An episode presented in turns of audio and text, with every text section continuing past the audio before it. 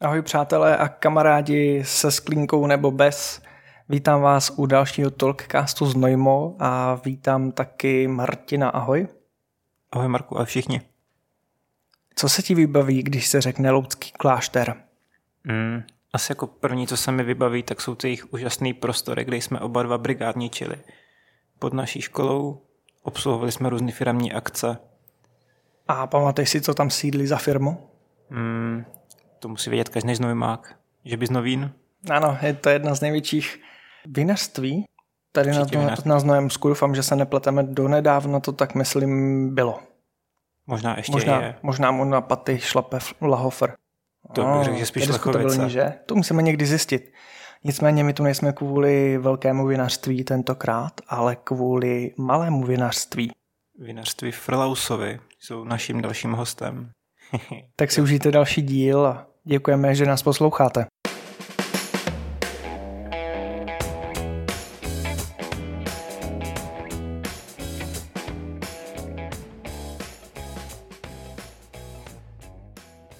Ahoj Pavle.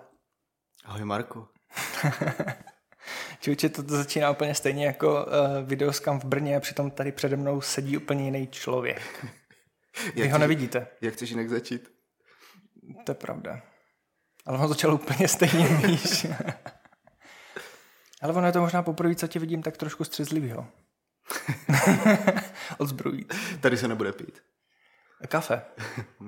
Ne, eh, tím tě nechci samozřejmě hanit, ale tím jsem tak jako chtěl navázat na to, že ty jsi vlastně vinař.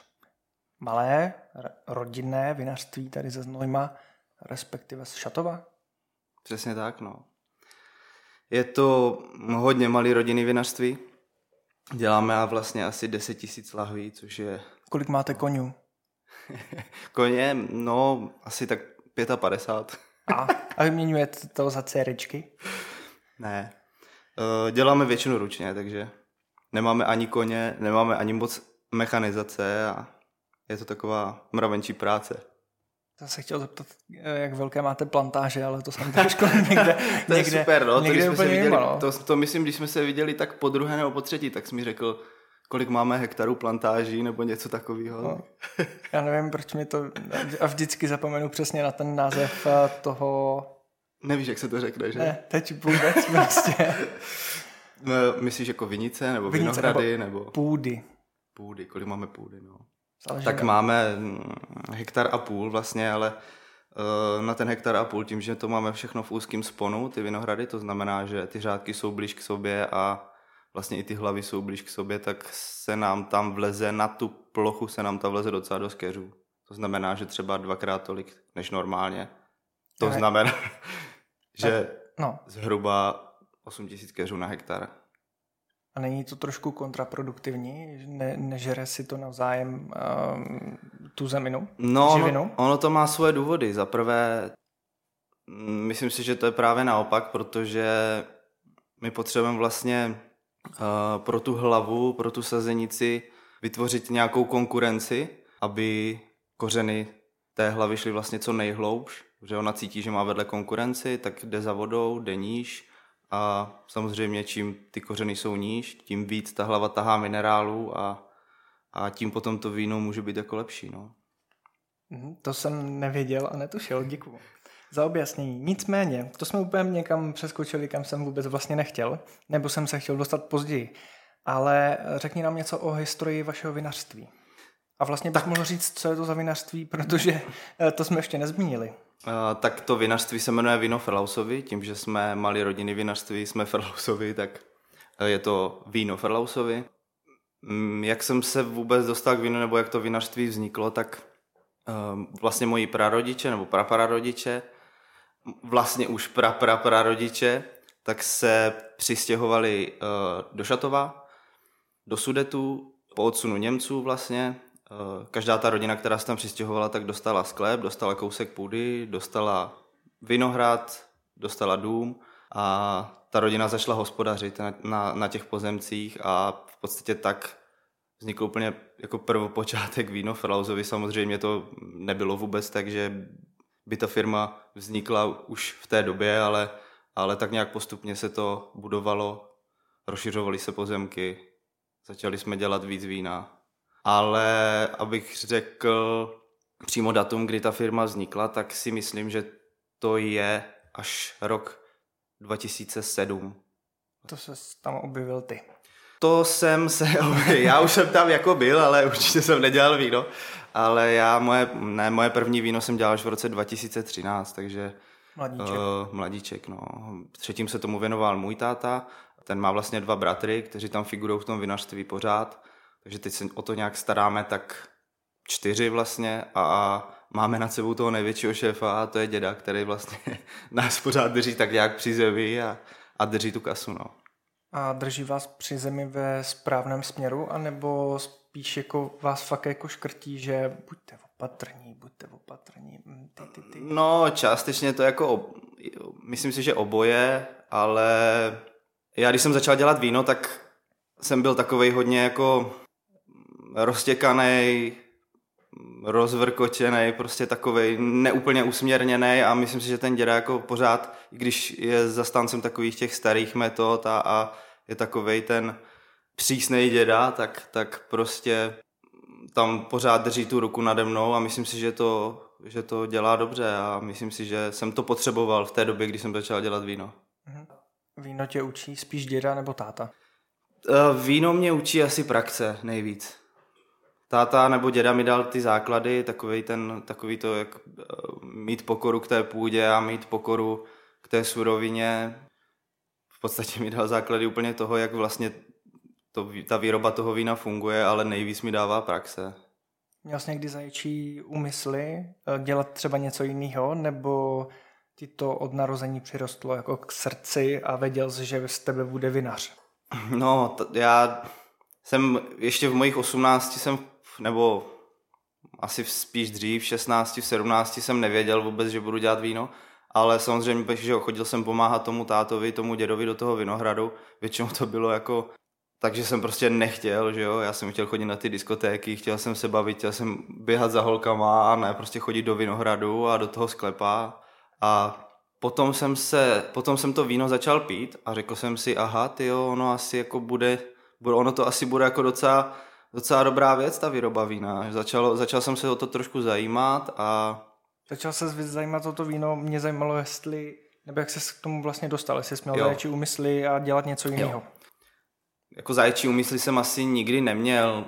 Jsem, věděl jsem, že... Ti nic jiného nezbyde. No, dalo by se tak říct, ale Dostal říká... na výběr být vinařem. buď, buď budu vinohradník, nebo budu vinař, takže... Ale ono vlastně už těch 18, když jsem udělal, nebo v 19, když jsem udělal to první víno, tak jsem jako věděl, co chci a od té doby v podstatě šlapu do toho, aby jsme byli jedno z těch lepších vinařství třeba v republice. Chci určitě dosáhnout na to, že jednou jako o mě bude vědět hodně lidí, nebo o nás. A zatím se ti to celkem daří. A co tvoje první víno? Dalo se to pít? No já musím říct, že jsem měl docela dobrou přípravu, protože jsem v té době začal pracovat uh, ve vinařství Kořínek, kde se dělalo v podstatě super víno. Myslím si, že je to, bylo to jedno z nejznámějších vinařství v republice, takže tam jsem dostal takovou tu školu první a moje první víno se asi dalo pít, co se týče rodiny. A když si teda odešel od kořínku, byli pro, nebo jako líbilo se jim ten nápad, že bude další konkurent? Nebo kolega, záleží. Tak ono, tam to bylo trošku složitější. Možná bych to vzal spíš jako prvně přes tu školu, ale já jsem studoval Gimple v Mikulově, kde jsem dostal takový ty základy biologie, a chemie a zeměpisu, to byly moje nejoblíbenější předměty už vlastně na tom Gimplu, z kterých jsem pak nakonec i maturoval. A měl jsem tam super třídní učitelku, která prostě, o které jsem si myslel, že je jako totální kráva v té době. A potom postupem času prostě jsem zjistil... mít ráda, až to posle... Ale tak je to... Ale dostáváš se k tomu, je že to... i z kravičky může být krásný zářivý motýl. Je to tak prostě, no. A tak v té době si myslím, že to tak jako... Má to tak spousta těch děcek, co tam a. chodí, že? Ale postupem času... I učitelek. postupem času zjišťuju, zjišťuju, že jako všechno, co říkala, nebo aspoň většina, co říkala, tak byla pravda a ať jsem se prostě nerad učil, tak tu biologii, tu chemii a ten zeměpis prostě do mě natlačili a v podstatě jako ani tyhle, zrovna tyhle předměty ani nemuseli tlačit, ale ty mě bavily úplně nejvíc. Potom jsem uh, studoval na Mendelce, tam jsem, tu jsem nedostudoval, byl jsem tam dva semestry a protože jsem dostal nabídku právě pracovat ve vinařství, uh, původně to bylo vinařství kořínek, potom to bylo vinařství trávniček a kořínek, protože do toho vinařství vstoupil investor a abych pravdu řekl, tak uh, to byla pro mě největší asi škola, protože tam jsem se dostal do toho světa vína vůbec, do možná i do, podvě, do podvědomí lidí, že vůbec jako v tom vinařství někdo něco dělá takového. A teď se zase... No ale chtěli jsme se dostat... Uh... Jo, že, uh, hele, ty vinařství, co jsou na Znojemsku, tak se vůbec neberou si myslím jako konkurence. Tady je to vždycky jako zdravá konkurence a většinou Eh, ať už je to třeba spolek VOC, kde vlastně je to združení, kde to je nejfungující spolek prostě vinařský, který vůbec funguje u nás. Myslím si, že tohle nám může kdo, jako v republice hodně lidí závidět, i ostatní spolky, protože my nejsme konkurence, ale my se snažíme dát tu tvář tomu znojmu skrz to víno vlastně. Takže určitě nejsme konkurence a ono, když my děláme, nebo dělali jsme 10 tisíc lahví a ve vinařství kořinek se dělalo 100 tisíc lahví nebo, nebo 80 tisíc lahví, tak to není prostě konkurence. To je jiný trh. No, to ještě ten největší znojemský hráč, kolik toho musí vyprodukovat za ten rok. Hodně, hodně, no. Budeme se bavit konkrétně. ne, to nemusíme. Já uh, vlastně mám takový plán a doufám, že to vyjde, jelikož jsem uh, v té velké znojemské firmě kdysi brigádně pracoval. Chodil jsem tam na, se školou na brigádu, tak uh, bych chtěl udělat pohled malého vinařství na víno a pohled velkého vinařství na víno. Takže tam se třeba k téhle otázce dostaneme. Jedeme dál. Kolik vypiješ ročně vína? No. Nebo ti to mám ulehčit a dát to třeba na horizont týdne? Možná by to bylo asi lehčí, no. Možná by se to líp počítalo. Tak pojď stejně. Uh, já v podstatě, jelikož když tím vinařstvím žiješ, tak prostě musíš to víno vypít. Nedá se říct, že bys pil prostě, ale pořád něco ochutnáváš a tam se to nepočítá, jako kolik toho vypiješ. Většinou, když degustuješ, tak chceš ochutnat celý sklep, dejme tomu, že máme nějakých 8 odrůd, tak prostě něco vypiješ, když rovna teda neřídíš ale když je nálada a když mi to žena dovolí, tak si otevřeme i sedmičku doma a myslím si, že třeba tři za, tři za týden vypijeme. Dobře, tak já trošku poupravím možná tu otázku. A kolik dní v roce v sobě nemáš ani mililitr vína? Je to přesně 48 eh, dní a 16 hodin. A můžeme se zeptat tvé ženy, která sedí vedle tebe, jestli by tohle číslo potvrdila.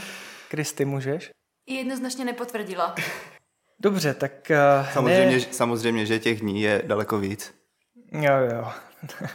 Chápu, degustace je náročná věc, taky nevydržím moc bez kafe. Ne, že bych uh, nechtěl, nebo kdybych chtěl, tak bych nemusel, ale tím, jak furt nastavuješ, tak musíš pít od rána do večera.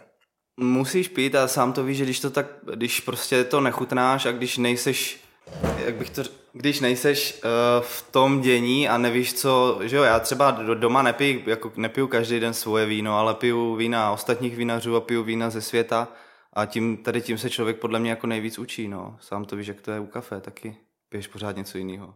Nebo chceš ochutnávat něco jiného a tím, chceš, tím se chceš, učíš, chceš jo. Se, chceš se učit od kolegů, no. Je to, je to fajn mít nějakou sebereflexi a ochutnat toho co nejvíc.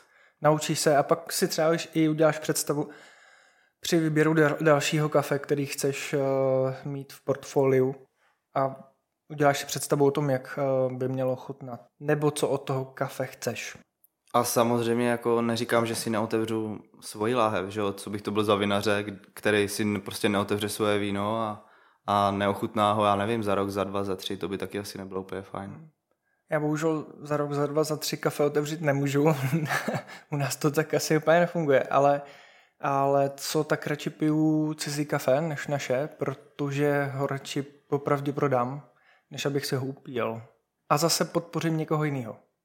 Tak, tak, tak to mám taky stejně, radši si koupím víno od někoho jiného. A zase člověk uh, nesmí být úplně jako zavřený třeba tady jako přímo v republice, ale hodně pijem vína ze světa, mám rád víno z Rakouska, z Francie, z Itálie. Vzpomeneš si třeba na víno, který ti je který tě hodně oslovilo za poslední dobu, potažmo, který ti fakt nechutnalo? Víš co, to je jako hrozně těžký, protože většinou je to spojený s tou náladou, s tím obdobím, kdy to víno piješ, ale teď v nejbližší době, kdybych si měl vzpomenout, co mi nejvíc chutnalo, tak... Pojď, sobče. Čekáš, co řeknu? no, tak ještě jako nedávno sklizení, že jo? Tak.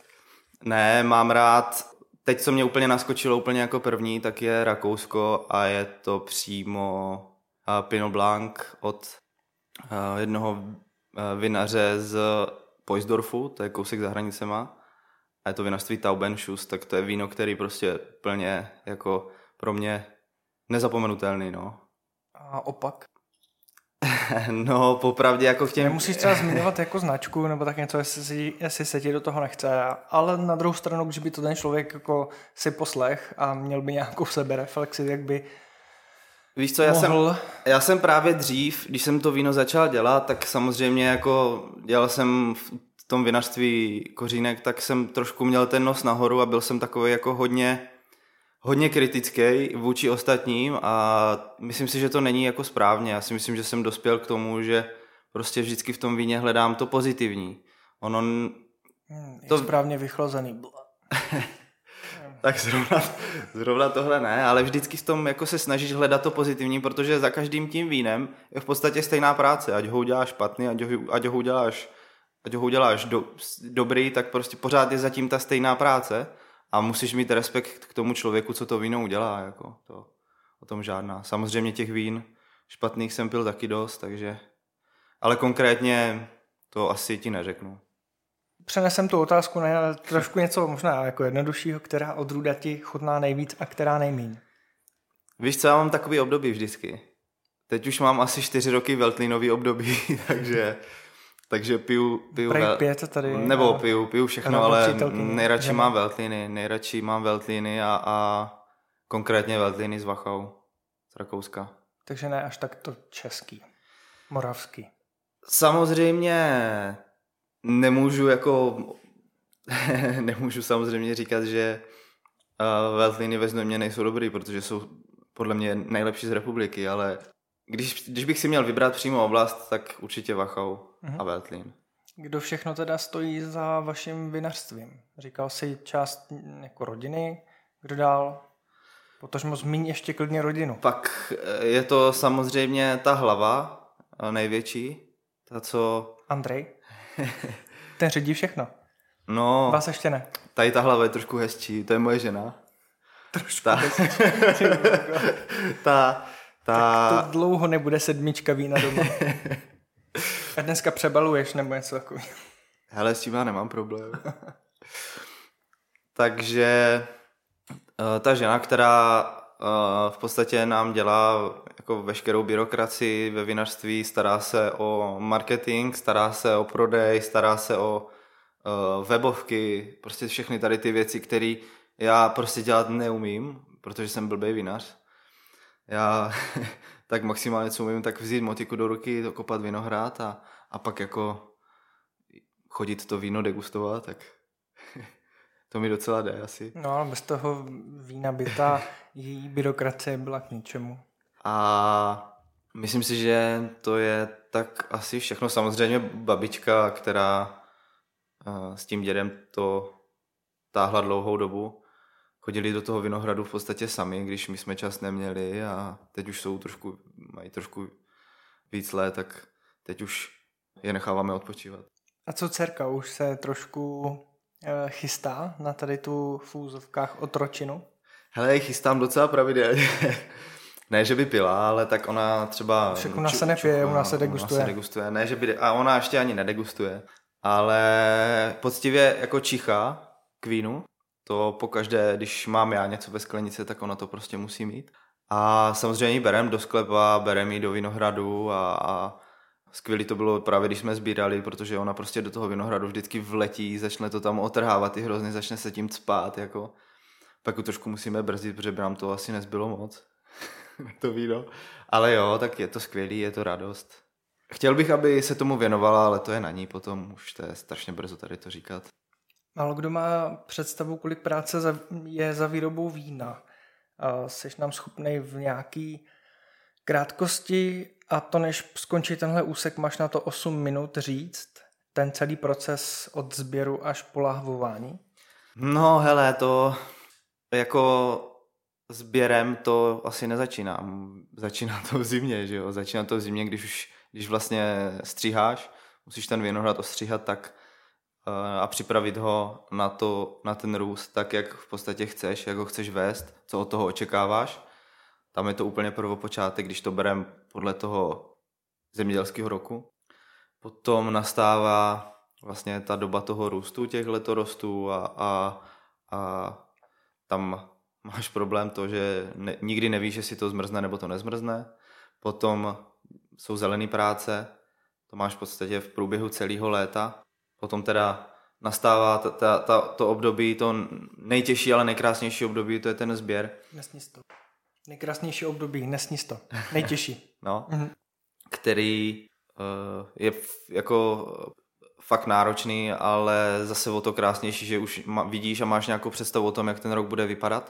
No, kdybych měl, jako při, kdybych, kdybych měl říkat přímo o té výrobě, tak pozbíráš hrozen, vylisuješ, úplně zjednodušeně necháš ten mošt sedimentovat, aby se zbavil z takových těch hrubých nečistot, co v tom, je, co v tom jsou. Uh, stočíš to, tu šťávu do sudu, necháš to prokvasit, pak eventuálně můžeš to vyfiltrovat, nemusíš to filtrovat, což my neděláme, potom buď stáčíš do lahví, nebo to piješ přímo ze sudu, tak jak my. to bylo ve velké zkratce. Ve velké zkratce, no. Ono je to totiž trošku složitější, protože samozřejmě, kdybych to měl rozvádět a bavit se o tom, jaký jsou druhy té výroby a tak dál, tak je to, je to fakt složitější, protože tím, že my jsme vlastně naturální vinařství, tak uh, nám spousta věcí tady v tom odpadá.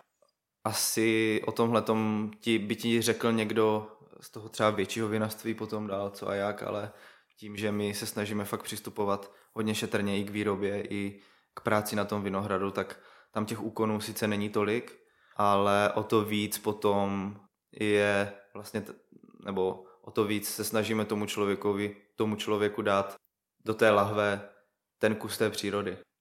Hmm, co přesně znamená, že děláte nefiltr, si říkal? No, ne, to je jako jedna část, to není o tom, že to je jedna část, to není o tom, že že jako jsi naturální vinař, protože děláš nefiltrovaný víno, ale tam jde o ten přístup celkově eh, k tomu vinařství a vůbec k, spíš k tomu, eh, k té práci na té vinici, protože nemůžeš nebo nechceme stříkat třeba uh, systémovýma postřikama, to znamená, že stříkáme síra, měď, různé výluhy z bylin, pomrančový olej a tak dál. Může se to pak projevit nějak v tom finálním vínu?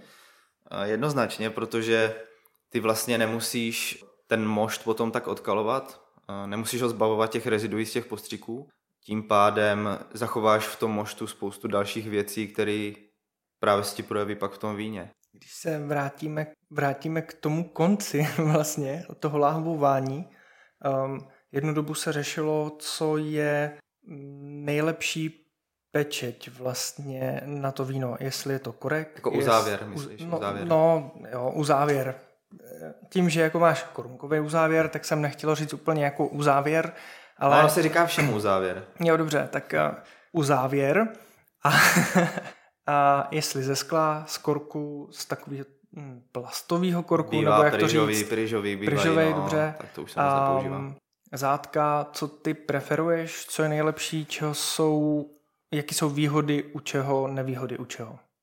My používáme vlastně tři uzávěry, používáme korkový uzávěr, používáme korunkový uzávěr právě na petnaty. To jsou ty vína, co jsem ti donesl. A mají novou etiketu prý. Etiketu. Jsou krásný a jsou špinaví. a pak používáme ještě šrobový uzávěr, který si myslím, že je teďka hodně na vzestupu. každý, každý ten uzávěr má prostě svoje pro a svoje proti. My to víno rozdělujeme, ty, na, ty naše vína rozdělujeme vlastně do tří řad. Ta základní řada, která eh, je, to jsou vlastně úplně jednoduchý fresh vína, kde neočekáváme prostě, aby to víno nějakým způsobem nazrávalo, tak ho prostě uzavřeme hermeticky tím šroubovým uzávěrem. Naopak ty vína, které právě jsou určeny k delšímu zrání, které mají předpoklad k tomu, že budou dál zrát na lahvi, tak uzavíráme korkovým uzávěrem, protože ten je porézní a pořád v tom víně probíhá mikrooxidace, která je strašně důležitá pro to, aby to víno nazrávalo na lahvi. No a pak jsou to vína, které dokváší právě v lahvi. Jsou to petnaty, to je ta naše řada Recreo.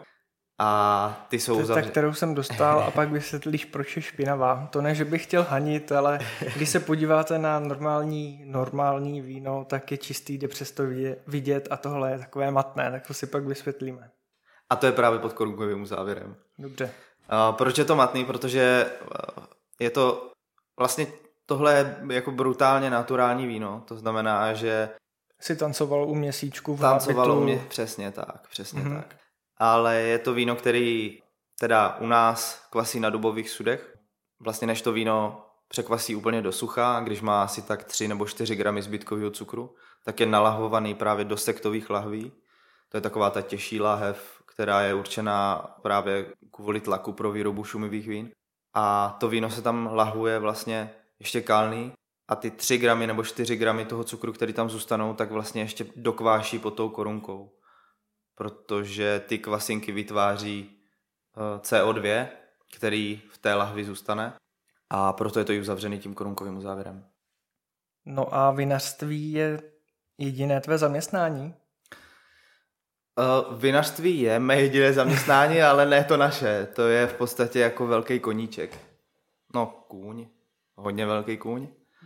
Pře- ale já jsem, já jsem zaměstnán ještě ve vinařství v Rakousku, kde taky dělám víno vlastně. Eh, je to tady kousek za hranicema. A jsou to pro mě zkušenosti, které samozřejmě tahám domů. To know-how toho vinařství je trošku někde jinde, ale pořád, pořád prostě je z čeho brát a, a člověk nesmí usnout na Vavřínech a musí si vzít vždycky z něčeho něco, takže... A donesl jsi jim třeba svoje víno na ochutnání? Jo, donesl mi si, jako my si takhle hodně, já, že jo, s tím šéfem, ze kterým tam jsou, tak si takhle jako průběžně koštujeme vína a, a musím říct, že on je jako jeden tady vůbec z nejlepších vinařů ve Feinviertlu a, a umístě se jako na super, super místech v různých soutěžích a tak dále. Říká, že to děláme dobře, ale oni celkově si myslím, že Rakušáci jsou takový patrioti a oni ti nikdy neřeknou, jako, že máš lepší víno než on. Podléhá víno nějakým kontrolám před uvedením na trh? Mm-hmm. Nějaký problém, nebo jak to funguje v České republice? No, víno je v podstatě potravina, takže všem kontrolám, co podléhají všechny potraviny, tak podléhá i víno.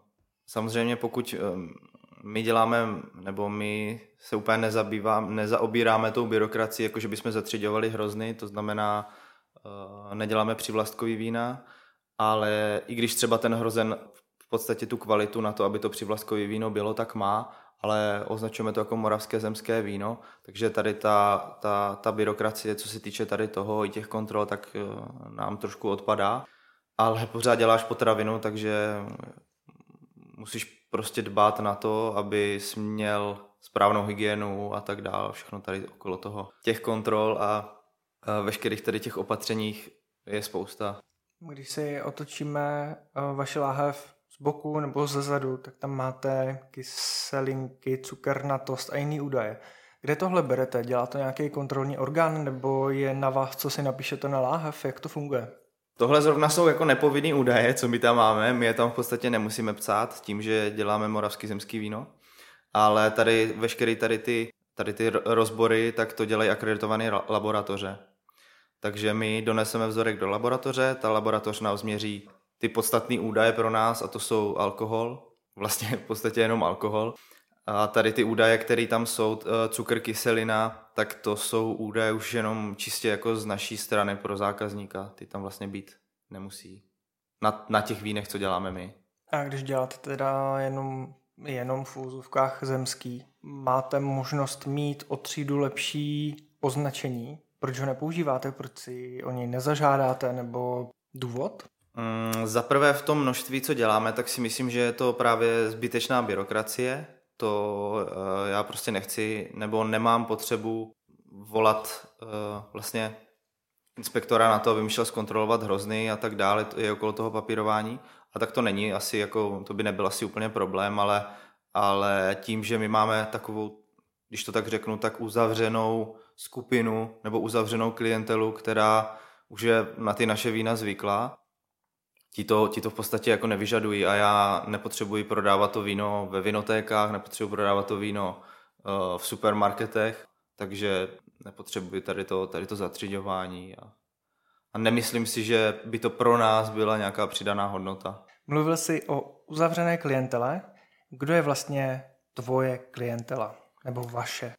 No, to je dobrá otázka, ale tím, že děláme takový ty naturálnější vína, nechci říct samozřejmě autentický a takový ty jako brutálně naturální, eh, tím, že bych se řídil fázema měsíce a pod, dělal to podle lunárního kalendáře, to, to jako nikdy dělat nechci. Ale tak tady ty vína mají... Že jenom lunární kalendář. tak tady ty vína mají samozřejmě jako svou takovou tu typickou, typickou klientelu, která má radši právě ty vína, které jsou trošku víc spojený s přírodou. A myslím si, že spousta mladých lidí teď právě jako tíhne tady po těch vínech naturálních. Takže, takže je to převážně tam, když to tak řeknu, tak je to převážně mladší klientela. V dnešní době se často objevují naturální vína a různý um, odnože tady tohodle. Uh, tvůj názor na to? To je taky dobrá otázka. To už mě tady docela jako... Teď už se začíná potit. V pořádku, v pořádku. Uh, Máš horký křeslo, židlu, nebo co to je? Ono je to docela složitý, protože zatím ještě nejsou daný úplně nějaký pravidla toho, Eh, co je naturální víno, co není naturální víno. Spíš jde o to, že je to vždycky většinou o tom, jak ten vinař se chová na té vinici. To znamená, že nechceš prostě stříkat pesticidy, nechceš stříkat herbicidy, pokud chceš dělat naturální víno. A to si, to si myslím, že je úplně základ. Pak je ta druhá věc, jak přistupuješ k té surovině potom už ve sklepě, kde eh, pokud chceš dělat naturální víno, tak bys neměl používat samozřejmě žádný kvasinky, měl bys nechat to víno kvasit spontánně, měl bys, neměl bys až tolik sířit nebo do určité míry, což my vlastně taky neděláme. A můj názor na to je, že mě, mě prostě baví, baví tady ty vína, nebaví mě až úplně fakt takový ty jako brutálně naturální vína. Popravdě nebaví mě amfory, nebaví mě kvevry, nebaví mě oranžový vína. Popravdě mě to taky zatím moc nezaujalo, ale já nejsem asi adekvátní pič vína. Uh, no, ty pij zatím normální vína. díky, díky. to třeba. Třeba mě ale... to naučíš, jako já tebe naučil pít kafe. Já jsem jako... Zlatečka na flat white a občas espresso je to jo, jako dobrý. Přesně, no. Latečko s cukrem ještě mám dojem. Teď už nepiju s cukrem, no. Já vím, jsi šikovný velký chlapec. jo, tak učíš mě to dobře, no. Tak já tě třeba naučím pít dobrý víno. No piju, že jo, já piju jenom vaše. to děláš blbě, ale právě. Fakt? Hmm, tak se pít i cizí, víš. A. Já ti nakecám, že to je nejlepší víno, co jsi kdy pil, ale musíš to posoudit sám. No, jinak, když, jinak, když budeš pít ostatní, tak to nepoznáš. Ale zatím to vždycky bylo jako na tohle je dobrý, ochutnej to. Musím no tak já to beru, já to beru ze svého pohledu, že jo, tak ze svého pohledu. No. Tak udělám nějakou degustaci zase. Bylo super. Měli bychom, měli bychom. Dobře, osvědčený lék na kocovinu. Máš něco? Nepít. Víš co, je to tak, no, jako nepít. Osvědčený lék na kocovinu to nemám, ale já teda, když už se moc degustuju potom, tak, tak většinou druhý den jako piju hodně mlíka. Mlíka. Ale mě to nutí samo, asi já nevím, já to tak mám asi zafixovaný, ale určitě to není lék, jako spíš na to, že mám prostě chuť, tak si ho dám, jako, ale lék na kocovinu neexistuje podle mě. Dobře, zkusíme to trošku ještě odínut. Čím odstranit eh, skvrny od červeného vína? Další babský rady, pojď. No, říká se byli vínem, já jsem to popravdě nikdy jako neskoušel, no. Možná sůl třeba, ale... My jsme to zkoušeli a mám dojem, že to fungovalo. ale mm, napadlo mě, jestli náhodou ještě něco nevytáhneš z rukávu. Víš co, jako ono, když se scákáš červeným vínem, tak eh, scákej se pak ještě bílým, no, tak asi možná jo, jako, ale Proto tohle je divný, tohle je prostě divný. Mm, Jaký eh, množství vína je podle tebe zdravý pít? Nebo podle vědy záleží. Ale jako pro širokou veřejnost nebo pro mě? Hele, můžeš eh, dát oba pohledy. No, já si myslím, že já vypiju možná zbytečně až moc vína, ale to... to... Ale cítíš se dobře, ne? Cítím se, cítím se super, jako. To, Už jenom máš zatím pohodě. otázka je, otázka je, jak dlouho to vydržím. Ty nebo játra? No, oboje, oboje. Oboje A žena. nejvíc asi žena, no. Mhm, oboje troje, chápu. A pro širokou veřejnost, tak na to je, to je otázka asi pro nějakého lékaře, třeba pan doktor Pirk, že jo, ten říkal, že, že jako popíjení je v pohodě, v, do určité míry samozřejmě, nesmí to člověk přehánět, ale, ale že, že když si člověk dá jako večer deci, dvě, takže je to v pohodě. Já mám dojem, že pro chlapa to bylo tři deci, pro ženu dvě deci a co budeš dělat s tou dvojkou, co ti zbyde, že jo, no tak to rozdělíš, ne? To je pravda, no, ale taky, že jo, je člověk, který má 50 kg, je chlap, který má 50 kg a, a chlap, který má 100 kg, tak nevím, jestli té krve tam asi bude trošku víc, tak to se asi nedá takhle jako. To asi ne. Na druhou stranu uh, nevíš, existuje nějaká, hm, jak, to, jak to popsat, že si zvykneš na nějakou dávku alkoholu a pak tě ta láhev třeba nesrazí, protože u kafe to tak je. Čím víc zvyšuješ dávku, jsme zamrousili zvláštním způsobem, ale na, ten kontext tam bude. A čím víc zvyšuješ tu dávku, tím víc jsi tomu intolerantní. No, tak to je samozřejmě taky tak. To je samozřejmě, já si myslím, že u toho vína taky tak pocituju to sám na sobě, že eh, já třeba můžu vypít jako víc vína, než třeba kamarád, který pije pivo. A naopak já si dám prostě třeba dvě piva, dvě, tři piva a už mám jako dost. Už cítím, že prostě mám dost. Takže myslím si, že to je určitě možný, že čím víc toho vína vypiješ, tak tím víc jsi potom jako tolerantní vůči tomu konkrétnímu alkoholu. Myslím si, že to je konkrétně na alkohol.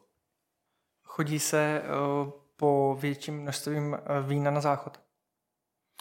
No tak určitě, pořád jako přijímáš tekutinu, že jo. Není Jo, to asi já jak třeba- u piva, není to jak u piva. Třeba u To- piva, to já třeba když si ne- dám potom tři piva, tak jako to čtvrtý už si dávám u pisoáru, ale No hele, já většinou vypiju třeba jako jedno pivo, pivo a mezi tím jdu čtyřikrát na vecko a vůbec nechápu, jako kde se to bere. Přitom, přitom je to jenom půl litru, jo. Ale když vypiješ půl li- litru vína, tak mm, jako jsi scákanej, ale, ale nejdeš úplně hnedka. Tak no tak nevíš, to, jsem, to, je? jsem nepocítil, tak to, tak to nevím. Ne, tak to nevíš, nevadí. Ještě jsem měl jednu otázku, na tu jsem zapomněl, ale nevadí. Ono je to možná dobře. jo, už vím. Uh, je ve víně pravda? I lež. Myslím si, že i lež. Jdu na jednu. No. Uh, jo, tak ve víně je pravda, uh, ale myslím si, že spousta lidí si to víno docela moc jako romantizuje. Dokážeš ještě po těch letech a s tím, že děláš od rána do večera de facto s vínem, mít něco jako romantickou chvilku večerní s vínem a svíčkama. Jednoznačně, klidně každý den. A zvládá to i žena. Uh, většinou Musí. je u toho žena. Tvoje. Moje žena. Jo, dobře. Ale mám pro tebe deset rychlých otázek. eh, Je to na ano, ne, nebo výběr z toho nebo toho, nebo rychlý jako doplnění. Tak uh, seš ready? Dobře, pojďme do toho. Bílé nebo červené víno? Bílé, Šumivé, perlivé nebo neperlivé víno? šumivé, Nejoblíbenější odruda. veltlinské zelené, Měl jsem to na ústech dřív než ty teda, jako, ale... Eh, České nebo zahraniční víno? Musím si vybrat, jo? Ano. Tak české. Mm, Kecáš, ale dobře. Kafe nebo víno? Víno. Kapr nebo řízek? Kapr. Nejlepší víno, který, které se kdy pil? Ano. K vínu sír nebo chleba? Chléb. Eh, Kdo dělá lepší víno? Češi nebo Moraváci? Moraváci samozřejmě. Tenký let. Manuál nebo automat v autě? Automat. Mm, Deset rychlých otázek máš za sebou, zapotil ses. No jo, zapotil jsem se docela, až no. na uších. jo. Jaká um, je nějaká otázka, která by tady měla zaznít a nezazněla podle tebe? Přijdeš na něco? O čem by se chtěl ještě třeba rozpovídat? Tak ono samozřejmě jako okolo toho vína je toho hodně, jako to bychom tady mohli být ještě další možná dva dny, ale teď konkrétně... Ale s vínem, prosím, když tak už. Konkrétně mě teď asi jako nic nenapadá, no. Teď v tuto chvíli mě nic nenapadá. Mohl bys mi možná něco povědět o dárku, který jsi mi přinesl? No, to bych mohl. Tak to je řada, nebo ty vína, jsou to, je to teda krabice dvou vín. S novou etiketou. S novou etiketou. Ta etiketa úplně není tak podstatná, jako jo, ta je fakt Ale jako je minimali, minimalistická a já úplně nekladu důraz, co se týče marketingu právě na etiketu. Samozřejmě mu, ta etiketa musí být pěkná, ale důležité je to, co je vevnitř. Eh, já si myslím úplně to samý, ale ne všichni zákazníci si to myslí, takže tady se bohužel soudí kniha podle obalu. Já vím, ale takovou klientelu já nepotřebuju. Já to když tak vypiju sám. no, já to říkám vždycky na každé degustaci, že my, my děláme, nebo já primárně dělám víno proto, že ho chci pít sám, protože zatím to není ještě takový biznis, který by mě živil, což si myslím, že je velká výhoda na začátku. A my jsme, jak jsem říkal, velká rodina, takže co nevypijem, tak prodáme. A ono nám toho moc nezbývá na ten prodej, takže... To chápu. Ty, jak jsi řekl ty degustace, tak jsem si vzpomněl, byl jsem jednou na jedné degustaci a tam pan eh, vinárník měl uh, vlastně ty vína na A5 se rozepsaný a bylo tam bodové ohodnocení, že ty lidi hodnotili. A on byl takový jako celkem drsoň a říká, asi na konci úplně toho jeho jako proslovu, budeme to hodnotit takhle, takhle, tolik budu dát za to a tolik za to a dovětek byl a vy, co tomu nerozumíte, tak tam radši nic nepište, jinak to skurvíte. Takže tolik eh, k pár degustacím. No, tak je degustace a degustace. Ano. To byla super mimochodem. Všichni se bavili. No, já nejsem jako žádný řečník, no, já... To ne, ale mám od rána do večera. Beru to, jako, beru to jako show docela, ty degustace no, a dobře. chci ty lidi bavit většinou, takže... Víno by asi nemělo být úplně jako nějakých Ne, já to, já to přesně tohle já nemám rád, jako úplně základ je buď ti to chutná, nebo ti to nechutná. A to, že o tom chceš vědět něco navíc, je, je super, ale prostě pořád se musíme držet toho, že buď ti to chutná, nebo ti to nechutná. Jako to, je, to je základ prostě. To je u kafe. Jo. A to jsme odbočili to hodně od těch vín, takže mi popíš tu krásnou krabici, kterou mi sem dones s těmi eh, dvě, Tak dvěmi to víny. je řada vín, která z našeho vinařství mě baví úplně nejvíc. To je řada Recreo, většinou v té řadě jsou dvě vína. Eh, většinou je jedno bílý, jedno růžový. Většinou to jsou obě dvě kivečka neboli směsky, to znamená, že uh, je to Co třeba... dal? No to ne, většinou se to docela složitě míchá, protože potřebuješ doladit jakoby to výsledný kivet fakt jako tak, aby to chutnalo. A... A když nechutná, dá se to na svařák, ne? Svařák se všechno. To, to je, je blbý, že tolik svařáků asi nevypijem, no, nikdy. Tak to jsou právě ty vína, které dokváší pod tím korunkovým uzávěrem, který zrovna tady ty teda jsou docela bezpečný, takže to můžeš otevřít normálně v kuchyni, protože je to, ten cukr je tam fakt změřený a ten tlak tam není takový. Ale spousta vinařů naturálních tady ty vína taky dělá a tam si by si musel už dávat docela pozor u některých, protože tím můžeš pěkně vymalovat. Mhm. Už se mi stalo jednou uh, s prošlým pivem. Ono to pění a pění a pění. pění Naštěstí pění, to byla to trojka. Teče, takže... To teče, no a, a právě uh, já se to snažím dělat takhle s tím jako, nebo lahuje se to s tím menším obsahem toho cukru, tak aby to přesně tohle nedělalo, nedělalo protože spoustu tady těch vín tohohle typu jsem taky měl a, a prostě ono to není příjemný, když ti tam zůstane třetina lahve. Takže tak. Tak doufám, že ti to bude chutnat, no. Ale ty jsi už měl naše loňský tady to víno vlastně, tak Měla, vypili jsme ho. Ona teda... Taky je to je důležité, že jste ho vypili, že jste ho nevylili. To. Naší domácnosti eh, je pička spíš moje eh, drhá polovička a zbytek její rodiny a ti degustují velmi rádi a středně. Já tomu moc nedám, já si dám občas to pivo, jsem tam rum. Ale já si dám taky já se hecnu, pivo. Já, já se dám... hecnu. Otevřeme to třeba spolu. Jo, můžeme to ochutnat. Dobře. Aspoň ti o tom něco řeknu. Dobrá. A koho bych si sem měl pozvat? Máš nějaké doporučení do podcastu? Ty jo, no, tak člověče, to jsi mi měl říct, na to bych se asi připravil, jako teďka rychle takhle. Já nikomu neříkám otázky dopředu. Třeba kdo mě napadá, tak, uh, ale to teda bylo by to asi hodně konkrétní, tak je to právě můj bývalý šéf, Prosím To tě, je Petr ideální Kořínek. Čech, jo. Petr Kořínek, který má lahovací linku, který měl vinařství Kořínek a mohl by ti tady popovídat o tom lahování, no. Což je docela jako fakt zajímavý. Je to zajímavý i pro lidi, uh, pro lidi. Určitě, určitě, tak on ti má hlavně co říct i o vinařství, takže a o, o, o výrobě a o celé rodině Kořínku, který, který ten příběh je taky hodně zajímavý. Tak zkusíme oslovit. Eh, Vzhledem k tomu, že to je tvůj teda známý a bývalý šéf, tak, tak třeba nám to domluvíš, dohodíš u lahve Jo, není problém. Dobře, tak nám dáš tu nejlepší láhev, kterou máš a třeba to dáme u skleničky. Dobře. OK. Náš podcast se blíží nebo vlastně u konce. Já ti moc děkuju, jsem rád, že jsi přijal naše pozvání Já taky děkuju, bylo to super, děkuju za pozvání. a my se s váma budeme těšit uh, u dalšího dílu. Děkujeme, že posloucháte, laďte si nás a mějte se krásně.